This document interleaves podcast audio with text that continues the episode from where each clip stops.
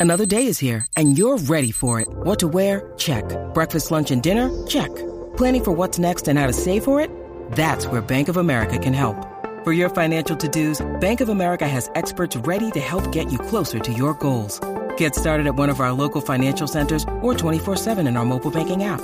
Find a location near you at bankofamerica.com slash talk to us. What would you like the power to do? Mobile banking requires downloading the app and is only available for select devices. Message and data rates may apply. Bank of America and a member FDIC. Buenos días a todos, soy Víctor Abarca y estás escuchando Expreso con Víctor, el podcast diario sobre tecnología, tecnología que importa y cultura digital. Bien, estamos a unas escasas horas de que comience la audiencia en Estados Unidos por los informes internos que reconocían la toxicidad de Instagram. Será algo que probablemente mañana a primerísima hora pueda contarte, pero Facebook se adelanta y los hace directamente públicos.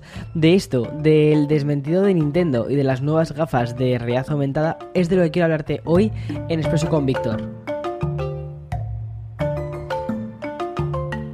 El lío en el que se metió Facebook tras la investigación en forma de reportaje que fue publicado por el Wall Street Journal sigue trayendo nuevos capítulos que seguramente próximamente den forma a la red social 2, ya sabes, la película.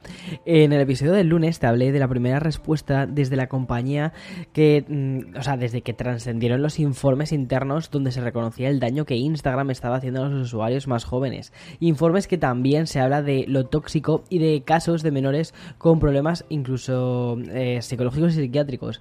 Tras esta publicación en el blog oficial, Facebook ha vuelto a mover ficha, pero de una manera bastante diferente.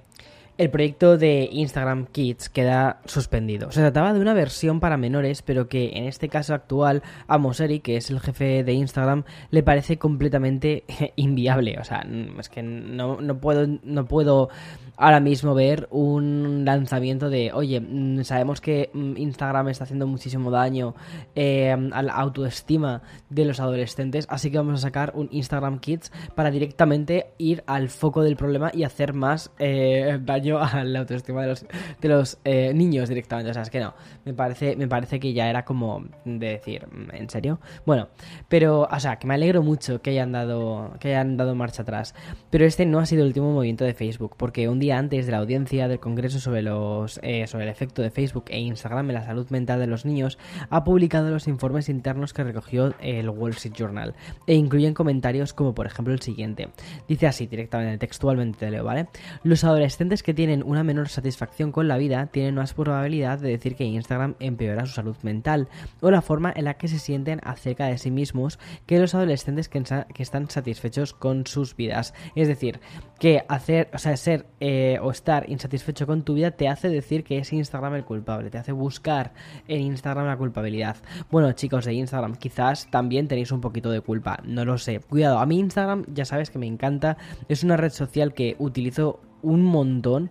Eh, de hecho, estoy, estoy un poquito enganchada a Instagram, ¿vale? Tengo que reconocerlo. Pero también tengo que entender que eh, muchísimas veces, sobre todo cuando vemos a los influencers publicar fotos eh, de vacaciones, barcos, de no sé qué, cuerpos perfectos, super, la gente súper bronceada, con unos dientes perfectamente blancos, te miras al espejo y dices, pero espera, escucha, que yo estoy aquí en mi casa, eh, más pálido que, que, vamos, que parece que me he pasado mm, la cuarentena, no, sino que me he pasado un año entero dentro de casa y los dientes semi amarillos de tomar café. Pues mira, chico, eso es la vida, eso es la vida, eso es la vida y ya está, ya que no le guste, vale, pues que se ponga un filtro, punto pero eso es la vida. Ya está. Bueno, es que, eh, bueno, como, como puedes ver, me encanta Instagram, pero también a veces esta especie de relación eh, amor-odio también es la que tengo un poco con la red social. Porque sí que creo que debe tomar cartas en el asunto, sobre todo para proteger a los más jóvenes y a los más vulnerables. Bien, sí, seguimos con este expreso con un tanto sabor a jueves, hablando de Enreal o New Real o no sé cómo se pronuncia, es una N y luego Real, que es la compañía especializada en dispositivos de realidad aumentada. Un año después de lanzar las últimas gafas, la empresa ha anunciado una versión mejorada. Enreal Air se presentan como unas gafas más compactas, de hecho tendría que pronunciarlo así como en plan rollo anuncio, Enreal Air. Bueno, se presentan como te decía antes, unas gafas más compactas por eso de Air y además de parecerse más a las típicas gafas de sol modernas, obviamente porque es que, o sea, yo, una cosa que me hace muchísima gracia es que cuando las compañías piensan en un producto futurista, ya sean coches eléctricos o gafas eh, que tengan realidad aumentada, les da por hacer cosas que parecen sacadas de una serie de Matrix. Y es como, mm, mira, chico, a menos que te pongas a hacer eh, prototipos para las pelis de, de, de Lana Wachowski, pues, chico, yo creo que esto no lo vas a vender en la gente porque, de hecho, cada vez, como te conté en el episodio de Retrofuturismo, es como que intentamos ir hacia las tendencias pasadas y no hacia las futuras en cuanto al diseño de los productos tecnológicos. Queremos que nos recuerden a cosas cálidas, queremos que nos recuerden a cosas que realmente conocemos. Es algo completamente nuevo, pero con unas líneas que nos recuerdan ligeramente a nuestra infancia. Y em, por eso, pues han decidido hacer estas gafas de sol modernas, pero, pero, pero bien. Bien, son compatibles con iOS y con Android y también están preparadas para proyectar al usuario una pantalla virtual grande. Las dos lentes contienen pantallas micro OLED para su óptica de realidad aumentada. Aunque no van a poder mapear el espacio físico, sí que reproducirán aplicaciones de vídeo y del propio teléfono, las cuales tendrán una conectividad a través de una especie de cable de conexión. A ver, me parece un poco eh, clanky hacer todo esto así con un cable y tal. Porque al final si te vas a poner, o sea, es como si te pones una pantalla acá delante de los ojos, pero probablemente estés viendo los píxeles. ¿Y mm, para qué? ¿Para ver un capítulo de Netflix? no lo sé. Mira, si me dijeras, es que a ver un capítulo de, de... Mm, ¿Cómo se llama esta serie? De Black Mirror, pues lo entendería porque es como que pega todo. Pero así, mm, no sé, lo, veo, lo veo difícil, de verdad. Bueno, voy a hacer una pequeña pausa para el sponsor de este podcast y después eh, continúo con más noticias. When you need mealtime inspiration, it's worth shopping Kroger, where you'll find over 30,000 mouthwatering choices that excite your inner foodie. And no matter what tasty choice you make, you'll enjoy our everyday low prices, plus extra ways to save, like digital coupons worth over $600 each week. You can also save up to $1 off per gallon at the pump with fuel points. More savings and more inspiring flavors make shopping Kroger worth it every time. Kroger, fresh for everyone. Fuel restrictions apply.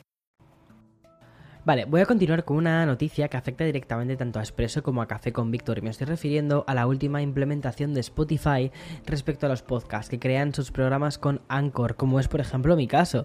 Vamos, si no te has hartado ya de escuchar eh, y un momento para hablarte de... Eso es que no has escuchado suficiente del podcast, ¿vale?